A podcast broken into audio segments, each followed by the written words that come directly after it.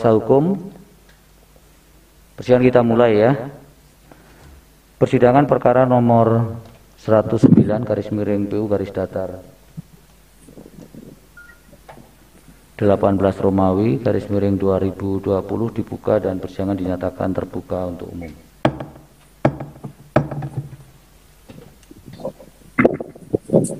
Baik, selamat siang atau selamat pagi, menjelang siang dan Assalamualaikum warahmatullahi wabarakatuh. Waalaikumsalam warahmatullahi wabarakatuh. Baik, supaya diperkenalkan untuk para kuasa hukum siapa yang hadir? Uh, makasih yang mulia. Assalamualaikum warahmatullahi wabarakatuh. Waalaikumsalam. Uh, saya akan memperkenalkan yang hadir kuasa hukum yang mulia. Yang pertama saya sendiri Agus Supriyadi SHMH.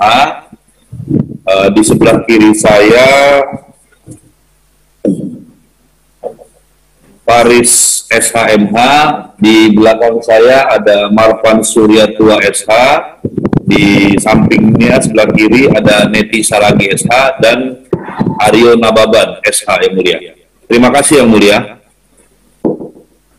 Jadi yang hadir Pak Agus Supriyadi, Paris, Marvan Suryatua, Paris, Paris SHMH, ya, sama Neti Saragi dan Aryo Nababan.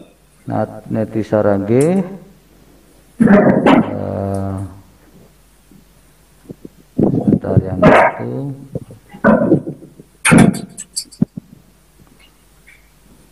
Nababan ya, kok nggak ketemu saya ya, Paulus Sanjaya, Sanis. Pak Pahan ya, Pak Pahan atau Nababan Pak? Nababan yang mulia, Nababan. Enggak. Aryo Nababan. Di perbaikan tidak ada namanya ya? Ya betul yang mulia, perbaikan tidak ada. Tapi masuk di kuasa yang mulia. Bagaimana? Tapi di kuasa ada yang mulia. Di permohonan pertama ada, perbaikannya aja tidak masuk yang mulia. Oh, kalau sudah mendapat kuasa, seharusnya ditindaklanjuti. Implementasinya ada pada permohonannya. Jadi kalau kemudian ada kuasa tidak ada di permohonan, kemudian tidak connecting, tidak menyambungkan. Ya sudah nanti Pak Nababan, eh, mana kuasanya ya? Nol. Surat kuasanya mana?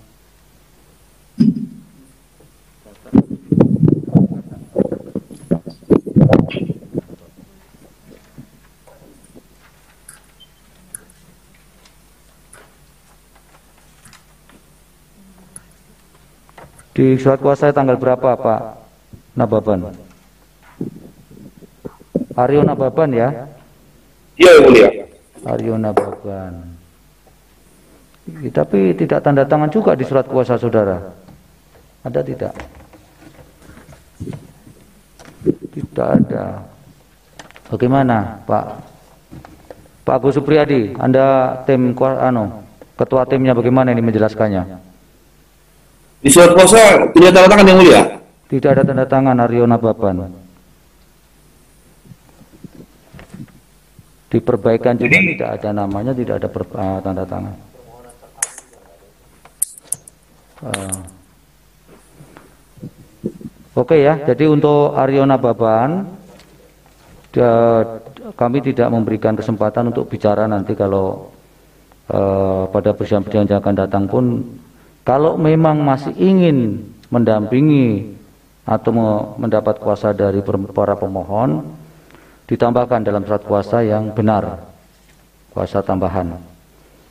Anda nanti bisa cek lagi Pak Pak Agus Supriyadi Yang mulia. Kami akan cek. yang kami terima yang per 18 November 2020 memang ada nama Pak Aryo Nababandi di kelompok penerima kuasa, tapi di tanda tangan nggak ada. Jadi ini tidak tidak membuat membuat apa memberikan standing kepada Pak Aryo Nababan untuk bisa mewakili kepentingan prinsipal di persidangan ini.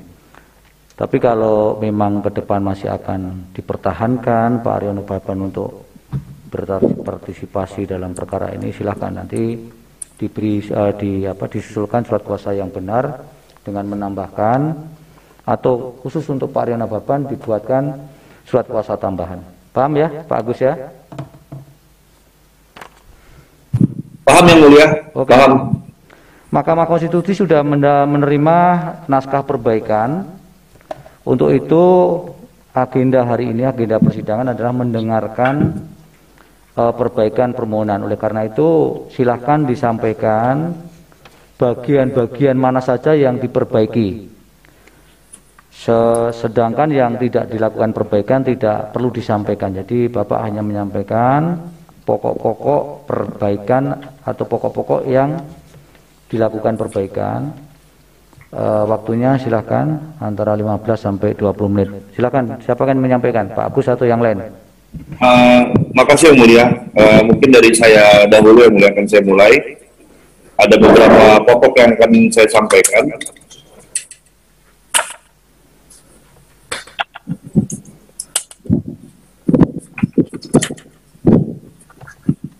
Saya akan bacakan yang mulia dari halaman 8 di uh, poin B. Silakan mulai yang mulia, terima kasih. Silakan, silakan.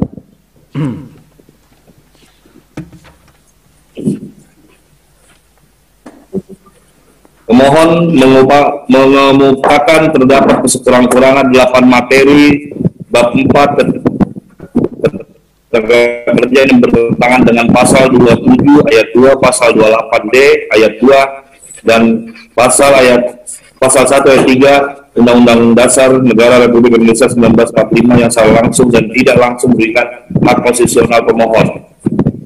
Bahwa sekarang pemohon membahas bab 4 tenaga kerja yang mencabut, menambah dan merubah beberapa pasal dari Undang-Undang Nomor 13 Tahun 2003 tentang tenaga kerjaan ada delapan materi dalam bab 4 ini yang pemohon majukan yang bertentangan dengan pasal 27 ayat 2, pasal 28B ayat 2 dan pasal 1 ayat, ayat 3 Undang-Undang Dasar Negara Republik Indonesia 1945 sebelumnya dikemukakan sebagai berikut. Menjadi buruh kontrak selama bekerja. Bab 4 tentang kerjaan pasal 8 pasal 81 angka 15 pasal 59 Undang-Undang Nomor 11 Tahun 2020 tentang Cipta Kerja menyatakan ayat 1 perjanjian kerja untuk waktu tertentu hanya dapat dibuat untuk pekerja tertentu yang menurut jenis dan sifat atau kegiatan pekerjaannya akan selesai dalam waktu tertentu yaitu sebagai berikut A. Pekerjaan yang sekali selesai atau yang sementara sifatnya B. Pekerjaan yang diperkirakan penyelesaian dalam waktu yang tidak terlalu lama C. Pekerjaan yang bersifat musiman D. Pekerjaan yang berhubungan dengan produk baru, kegiatan baru, atau produk tambahan yang masih dalam percobaan atau penjajakan, atau E. Pekerjaan yang jenis sifat atau penjajakan bersifat tidak tetap. Ayat 2. Perjanjian kerja untuk waktu tertentu tidak dapat diadakan untuk pekerjaan yang bersifat tetap. Ayat 3. Perjanjian kerja untuk waktu tertentu tidak memenuhi ketentuan sebagaimana dimaksud pada ayat 1 dan ayat 2 demi hukum menjadi perjanjian kerja waktu tidak tertentu. Ayat keempat, ketentuan lebih lanjut mengenai jenis dan sifat atau kegiatan perjanjian jangka waktu dan batas waktu perjanjian. Kerja waktu tertentu diatur dalam peraturan pemerintah ketentuan pasal 59 ayat 4 Undang-Undang Nomor 13 Tahun 2003 tentang tenaga kerja yang berbunyi. Perjanjian kerja waktu tertentu atau PKWT yang didasarkan atas jangka waktu tertentu dapat diadakan untuk paling lama dua tahun dan hanya boleh diperpanjang satu kali. Untuk jangka waktu paling lama satu tahun telah dihapus. Pasal 59 ayat 4 Undang-Undang Nomor 13 Tahun 2003 tentang tenaga kerja dimaksud untuk memberi jaminan bahwasanya paling lama tiga tahun seseorang atau buruh pekerja dapat dipekerjakan dengan status PKWT. Apabila PKWT melebihi dari tiga tahun, maka demi hukum statusnya menjadi PKWTP. Bahwa yang bahwa dengan dihapusnya pasal 59 ayat 4 Undang-Undang Nomor 13 2003 tentang tenaga kerja tersebut mengakibatkan tidak ada lagi pembatasan masa kerja waktu status buruh kontrak atau PKWT. Pengaturan yang demikian memberi peluang secara hukum atau melegalisasi praktek buruh kontrak selama bekerja. oleh kontrak istilah Bung Karno. Sistem ini oleh Bung Karno disebut the exploitation the home part in home pengisapan darah manusia oleh manusia dan sistem ini sebagai anak kandung kapitalis imperialis yang harus dihapus dari bumi Indonesia.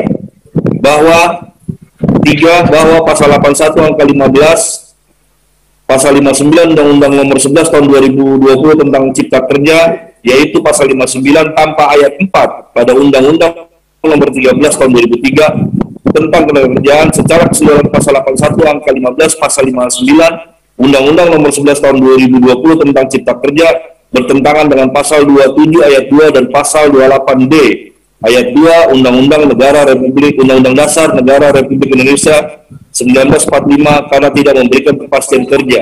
Selanjutnya tidak memberi jaminan hidup layak bagi manusia yang berarti juga jaminan hidup sejahtera. Empat, bahwa yang melakukan dan menerapkan stat, status semua pekerjaan dapat diberlakukan status kontrak atau PKWT berakibat membuat buruh takut berserikat ketentuan ini merugikan hak konstitusional pemohon. Saya akan dilanjutkan yang mulia oleh teman saya namanya Pak Aris Pak. Silakan. Jangan tidak usah semua dibaca Pak. Yang ada perbaikan atau yang dilakukan perbaikan saja. Silakan saja. Baik yang mulia akan saya lanjutkan. Poin selanjutnya memperlakukan sistem alidaya outsourcing di semua bidang kerja nomor 5 bahwa pasal 81 angka 18 pasal 64 dan angka 19 pasal 65 Undang-Undang nomor 11 tahun 2020 tentang Cipta Kerja menghapus pasal 64 dan pasal 65 Undang-Undang nomor 13 tahun 2003 tentang ketenaga kerjaan. Pasal 65 ayat 2 Undang-Undang ketenaga kerjaan berbunyi pekerjaan yang dapat diserahkan kepada perusahaan lain sebagaimana dimaksud dalam ayat 1 harus memenuhi syarat-syarat sebagai berikut A. Dilakukan secara terpisah dari kegiatan utama. B. Dilakukan dengan perintah langsung atau tidak langsung dari pemberi kerja. C. Merupakan kegiatan penunjang perusahaan secara secara langsung. 6. Bahwa pasal 65 ayat 2 Undang-Undang Ketenaga Kerjaan ini adalah sebagai jaminan tidak semua bidang kerja dapat dioutsourcingkan. Hanya pekerjaan yang tidak ada hubungan dengan kegiatan utama atau inti core business yang bisa dilakukan dengan sistem outsourcing. 7. Bahwa dengan dihapuskannya pasal 65 Undang-Undang Nomor 13 tahun 2003 tentang ketenaga kerjaan dalam Undang-Undang Nomor 11 tahun 2020 tentang Cipta Kerja, maka semua bidang kerja tanpa terkecuali sudah dapat di-outsourcingkan serta tanpa batas waktu dan memperluas kesempatan outsourcing atau NMR dalam bahasa Belanda terhadap semua bidang pekerjaan. Sekali alih daya atau outsourcing akan menjadi alih daya selama buruh bekerja. Menurut Bung Karno, Anemer adalah salah satu sistem perbudakan kapitalisme, imperialisme yang harus dihapus dari bumi Indonesia. Artinya, pasal 81, angka 18, pasal 64, dan pasal 81, angka 19, pasal 65 Undang-Undang Nomor 11 Tahun 2020 tentang Cipta Kerja bertentangan dengan pasal 27 ayat 2 Undang-Undang Republik Indonesia tahun 1945. 8. Bahwa dengan memperlakukan dan menerapkan status semua pekerjaan dapat dioutsourcingkan atau dialidayakan membuat buruh takut berserikat. Ketentuan ini sangat merugikan hak konstitusional pemohon. Baik, mohon izin yang mulia selanjutnya akan dilanjutkan oleh rekan saya yang bernama Azukruf SHM semua ya. Baik yang mulia. Banyaknya kita bilangnya jaminan perlindungan upah bahwa dalam pasal 81 angka 2 pasal 89 pasal 81 angka 27 pasal 90 UU nomor 11 tahun 2020 tentang cipta kerja mencabut pasal 89 dan pasal 60 UU nomor 12 tahun 2003 tentang kerjaan. Pasal 89 ayat 4 upah minimum sebagaimana dimaksud ayat 1 ditetapkan oleh gubernur dengan memperhatikan rekomendasi dari Dewan Pengupah Provinsi dan atau Bupati Wali Kota. Kemudian pasal 89 ayat 3 Undang-Undang Nomor 13 Tahun 2003 tentang tenaga kerjaan berbunyi upah minimum diarahkan pencapaian kebutuhan hidup layak ditetapkan oleh gubernur dengan memperhatikan rekomendasi dari Dewan Pengupahan serta pasal 90 ayat 1 Undang-Undang Nomor 13 Tahun 2003 tentang tenaga kerjaan berbunyi pengusaha dilarang membayar upah lebih rendah dari upah minimum Buruh bahwa dengan penghapusan pasal 89 di atas tidak ada lagi penera peranan tripartit, pengusaha, pemerintah, dan buruh seperti sebelumnya. Gubernur, gubernur dimungkinkan untuk berunding hanya dengan perwakilan pengusaha tanpa presentasi buruh.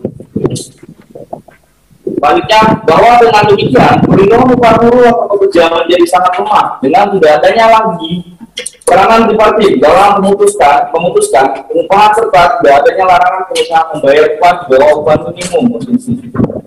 Padahal upah adalah salah satu penentu apakah hidupnya buruh atau pekerja layak atau tidak layak. Sebagaimana digariskan pasal 27 ayat 2 Undang-Undang Pemilu 1945.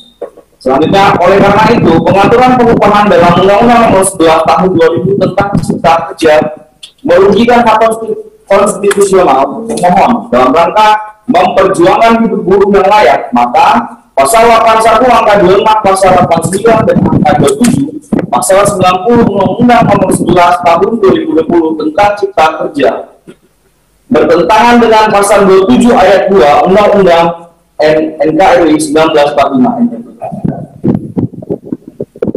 Selanjutnya, ini yang melihat akan lanjutkan rekan saya, Pak Bukti. Akan dilanjutkan oleh rekan Nedi Sarani. Silakan. Dalam hal dalam hal pemutusan hubungan kerja atau PHK dan bersama nomor 15 bahwa dalam pasal 81 angka 37 Undang-Undang nomor 11 tahun 2020 tentang cipta kerja berubah isi pasal 151 menjadi berbunyi Ayat satu, pengusaha, pekerja, serikat buruh, serikat pekerja, serikat buruh, dan pemerintah harus mengupayakan agar tidak terjadi pemutusan hubungan kerja. Ayat dua, dalam hal pemutusan hubungan kerja tidak dapat dihindari. Maksud dan alasan pemutusan hubungan kerja diberikan oleh pengusaha kepada pekerja, serikat buruh, dan atau serikat pekerja, serikat buruh. Ayat tiga, dalam hal pekerja istri guru telah diberitahu dan menolak putusan hubungan kerja penyelesaian putusan hubungan kerja wajib dilakukan melalui perundingan bipartit antara pengusaha dengan pekerja, istri guru dan atau serikat pekerja, serikat guru. Ayat 4. Dalam hal perundingan bipartit sebagaimana dimaksud pada ayat 3, tidak mendapatkan kesepakatan. Pemutusan hubungan kerja dilakukan melalui tahap berikutnya sesuai dengan mekanisme penyelesaian perselisihan hubungan industrial. Nomor 17 bahwa pada ayat 2, 3, dan 4 tidak mendukung ayat 1 malah mempermudah PHK tentang materi PHK harus disinkronkan dengan putusan MK dalam putusan MK nomor 012 garing PUU strip 1 garing 2003 dan 19 garing PUU strip X 2011 melarang PHK kecuali karena melakukan pelanggaran berat dan perusahaan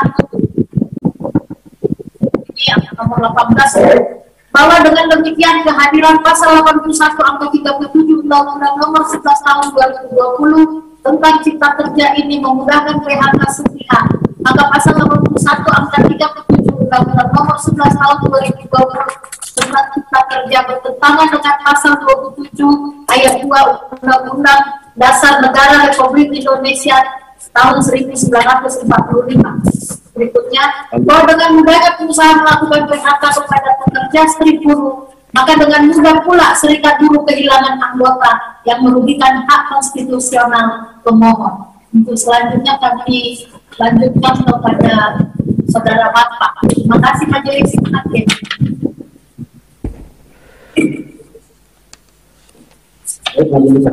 Materi yang diatur dalam pasal tidak berhubungan dengan penjelasan pasal. Pasal 81 angka 42 pasal 154 a ayat 1 dan ayat 2 berbunyi satu. Pemutusan alasan. Pasal 154A hubungan kerja dapat terjadi karena A. Karena penggabungan peleburan pengambil atau pemisahan perusahaan dan pekerja buruh tidak bersedia melanjutkan hubungan kerja atau pengusaha tidak bersedia menerima pekerja buruh. Perusahaan melakukan efisiensi diikuti dengan penutupan perusahaan atau tidak diikuti dengan penutupan perusahaan yang disebabkan perusahaan mengalami kerugian. C. Perusahaan tutup yang disebabkan karena perusahaan mengalami kerugian secara terus-menerus selama dua tahun. D. Perusahaan yang disebabkan keadaan memaksa. Terus perusahaan dalam keadaan penundaan kewajiban bayar netral. F.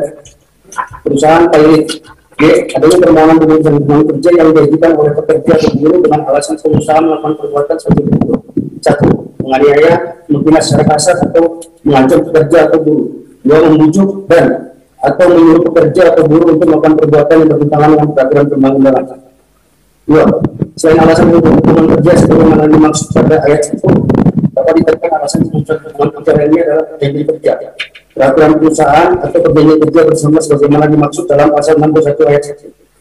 Ibu, bahwa pemohon mengutip penjelasan pasal 81 angka 42 pasal 154A ayat 2 perjanjian kerja peraturan perusahaan atau perjanjian kerja bersama tidak boleh bertentangan dengan peraturan perundang-undangan atau mengatur lebih dari peraturan perundang-undangan.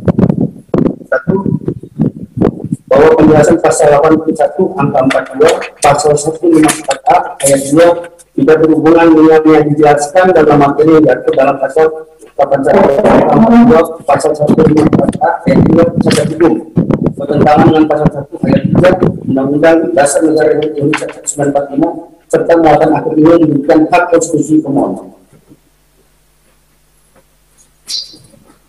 Uh, ya, yang mulia, uh, saya akan melanjutkan di petitum.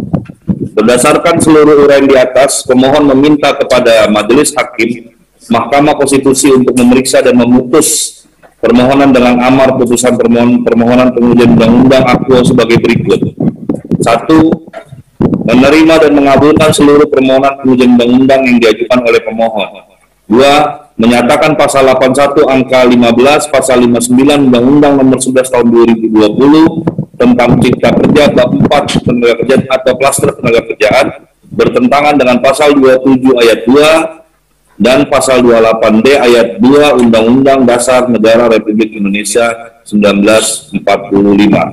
3. Menyatakan pasal 81 angka 18, pasal 64, pasal 81 angka 19, pasal 65, pasal 81 angka 26, pasal 89, pasal 81 angka 27, pasal 90, dan pasal 81 angka 37, pasal 151, Undang-Undang nomor 11 tahun 2020 tentang Cipta Kerja, bab 4 ketenaga kerjaan atau klaster ketenaga kerjaan bertentangan dengan pasal 27 ayat 2 Undang-Undang Dasar Negara Republik Indonesia tahun 1945. 4. Menyatakan penjelasan pasal 81 42 pasal 154 A.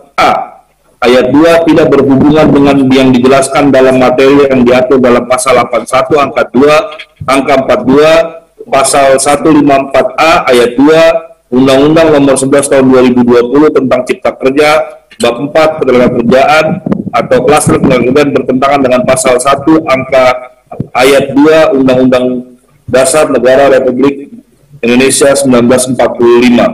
5 menyatakan pasal 81 angka 15, pasal 59, pasal 81 angka 18, pasal 64, pasal 81 angka 19, pasal 69, pasal 65, pasal 81 angka 26, pasal 89, pasal 81 angka 27, pasal 90, dan pasal 81 angka 37, pasal 151, Undang-Undang nomor 11 tahun 2020 tentang Cipta Kerja bab 4 tenaga kerjaan atau klaster tenaga kerjaan tidak mempunyai kekuatan hukum yang mengikat.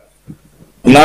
Menyatakan penjelasan pasal 81 angka 42 pasal 154A ayat 2 tidak berhubungan dengan yang dijelaskan dalam materi yang diatur dalam pasal 81 angka 42, pasal 154A ayat 2, Undang-Undang Nomor 11 Tahun 2020 tentang Cipta Kerja, bab 4 ketenaga kerjaan atau klaster kerjaan tidak mempunyai kekuatan hukum yang mengikat.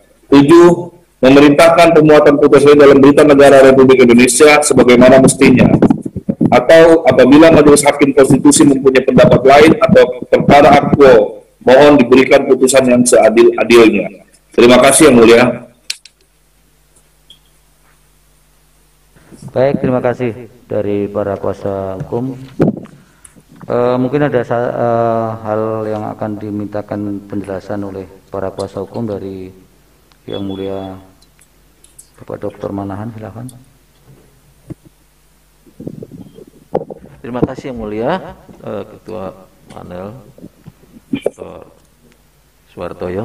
Nah, ini kembali dulu mengenai kuasa ya kepada uh, Agus Supriyadi ya. Uh, ya. Memang kita menunggu tadi apakah ada yang harus disampaikan atau tidak tentang pemberian kuasa. Menurut Pak Supriyadi ada yang masalah enggak?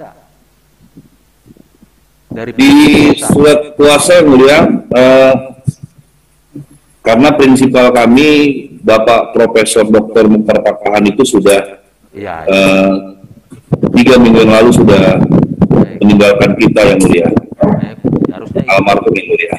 Apakah di surat puasa kami perlu untuk diperbaiki karena kami sudah menunjuk uh, pimpinan uh, tapi masih pelaksana tugas yang mulia. Ya, karena itu kan mestinya tadinya dilaporkan oleh kuasa ya atau uh, saudara sebagai tim ketua tim kuasa hukum ya harusnya dilaporkan. Karena ini merupakan notoire feiten lah. Udah pengetahuan umum bahwa Muhtar Pakpahan itu sudah almarhum ya. Memang pada saat uh, menandatangani kuasa ini kan dia masih hidup. Namun pada saat sekarang ini sidang sekarang dia sudah uh, sudah meninggal. Tentunya antara uh, penerima kuasa dengan pemberi kuasa ini harus ada eh, konfirmasi lah ya konfirmasi apakah ini kuasa akan harus diperbaiki lagi atau bagaimana karena tentunya kesusunan organisasi SBSI ini apakah sudah ada pengurus yang baru atau tidak? Nah kalau tidak ya belum ada penggantinya tentunya harus disesuaikan dengan anggaran dasar anggaran rumah tangga yang seharusnya yang berhak memberi kuasa kepada uh, para saudara-saudara sebagai tim kuasa hukum ini. Barangkali itu aja dari ya, saya yang bilang. Terima kasih. Ada tambahan, Pak Dan? Silakan. Baik, terima kasih yang mulia ketua panel. Uh, pemohon, saya juga sedikit terkait ini hanya tambahan saja terkait dengan legal standing di dalam permohonan pasal uh, ayat halaman 3 ya. Coba dicermati. Khususnya kedudukan hukum itu poin 4 itu dinyatakan bahwa Kongres 6 SBSI yang berlangsung tanggal 4 sampai 8 April 2018 di asrama haji Pondok Gede dan seterusnya telah memilih Profesor Dr. Mokhtar Bebas Papahan dan seterusnya menjadi ketua umum periode 2014-2018 itu tolong dicermati karena dalam bukti P6 ini ini khususnya di keputusan Kongres 6 nomor 19 Kemudian di dalam ini kalau tidak salah lampirannya ya, susunan pengurus itu dinyatakan bahwa yang menjadi ketua umum Profesor Dr. Mokhtar Pakpahan SHMH, sekjennya itu Bambang Keramanto ya. Nah, mungkin yang pertama gini, saya ingin klarifikasi ini periodenya ini 2014 2018 atau 2018 2022 Itu yang pertama, saya ingin klarifikasi poin 4 dulu.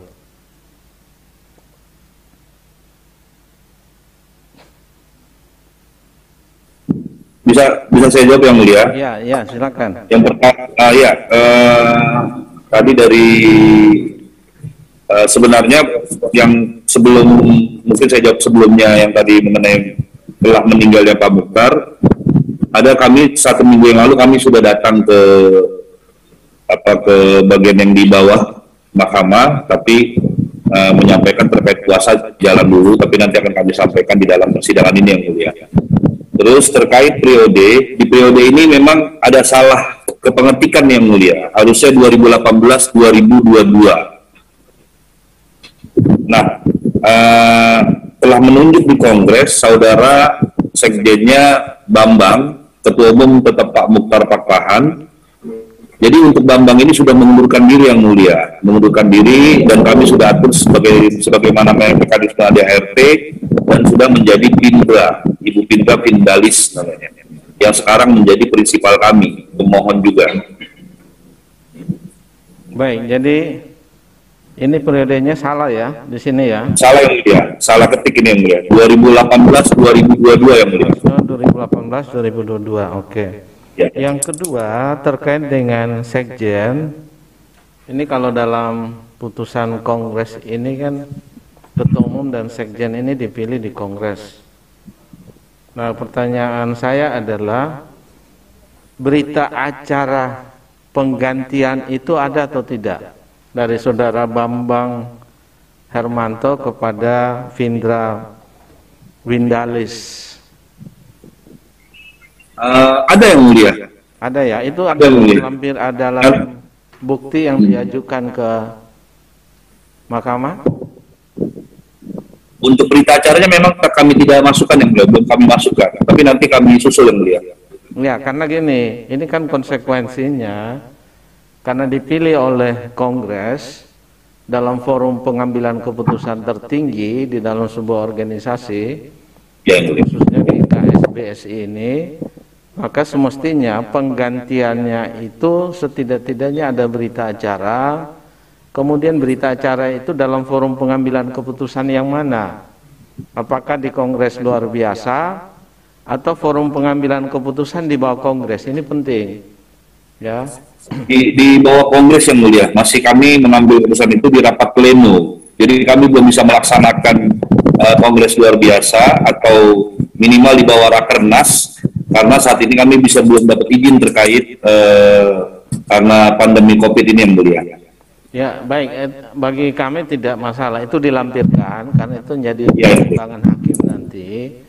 Karena seperti ini kan eh, bukti P6 ini yang tadi saya bacakan keputusan Kongres nomor 19 itu tidak sesuai. Ya. Tidak sesuai. Nah, itu yang nanti tolong di dilampirkan harusnya bisa jadi tambahan. Ya. Tapi yang terkait dengan eh, almarhum Prof Mokhtar ini, ini eh, nanti juga akan jadi pertimbangan majelis nanti, apakah eh, nanti PLT itu berwenang atau tidak, ini harus sesuai anggaran dasar anggaran rumah tangga, ya. Itu harus bisa yakinkan kepada majelis, karena kalau tidak bisa meyakinkan maka di legal standing sudah selesai nanti, ya. Itu coba di- dipertimbangkan. Kecuali misalnya pemohon menarik kembali, kemudian nanti diajukan permohonan baru itu lain soal. Tapi kalau mau ini tetap dilanjutkan karena eh, ketua umumnya sudah almarhum, tentu ini akan menjadi pertimbangan majelis nanti. Saya dari saya cukup sekian yang mulia saya kembalikan terima kasih yang mulia. Terima kasih yang mulia. Ya. Baik begitu ya para kuasa hukum khususnya Pak Agus Yang mulia. supaya dicermati apa yang disampaikan para yang mulia hakim tadi. Jadi ada pilihan. Kalau memang Anda tetap firm dengan permohonan ini, ya segala sesuatu perkembangan terkait dengan eh, apa akibat dari wafatnya Pak Mokhtar Papahan segera disusulkan ke mahkamah berkaitan dengan bagaimana komposisi kepengurusan sekarang, kemudian dasar pengambilan keputusan di dalam uh, uh, apa uh, penggantian komposisi pengurus itu apa apa berita acara apa kemudian dituangkan dalam akte notaris uh, kemudian bagaimana dengan surat kuasanya supaya segera disesuaikan.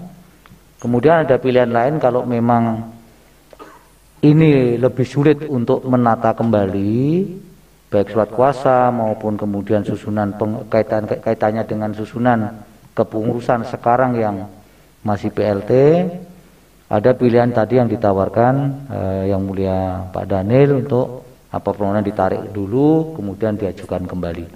Tapi kalau ditarik memang ada risiko-risiko tidak bisa diajukan kembali. Tapi eh, itu juga case by case. Kalau memang persoalannya adalah ini ada persoalan yang mendasar soal kuasa atau prinsipal yang meninggal mungkin eh, mahkamah bisa bersikap lain tapi itu pilihan-pilihan ya Pak Agus nanti bisa dibicarakan ya. dimusyawarahkan kembali dengan tim dengan prinsipal kalaupun mau ada susulan-susulan bukti supaya segera disusulkan karena kami akan segera membawa perkara ini ke rapat permusatan hakim untuk disikapi dibahas bersama oleh sembilan hakim yang nanti hasilnya bagaimana akan uh, diberitahukan oleh uh, kepanitraan kepada kuasa maupun prinsipal uh, kuasa ataupun prinsipal uh, kemudian sebelum saya beri apa kesempatan untuk menyampaikan kalau ada sesuatu yang belum jelas uh, dari pemohon mengajukan bukti P1 sampai dengan P7 ya Pak? Iya, yang mulia. Baik, kami sahkan dulu. Baik, ada yang mau disampaikan Pak? Uh, sementara cukup yang mulia. Baik. Cukup. Cukup. Baik, dengan demikian sidang selesai dan ditutup. Hadirin dimohon berdiri. Yang mulia Majelis Hakim Konstitusi meninggalkan ruang persidangan.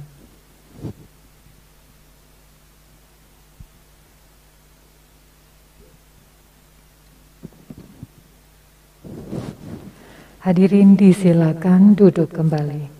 Hadirin yang kami hormati demikianlah persidangan hari Rabu 21 April 2021 untuk perkara nomor 109 garis miring PUU garis datar 18 Romawi garis miring 2020 telah selesai. Terima kasih, selamat siang.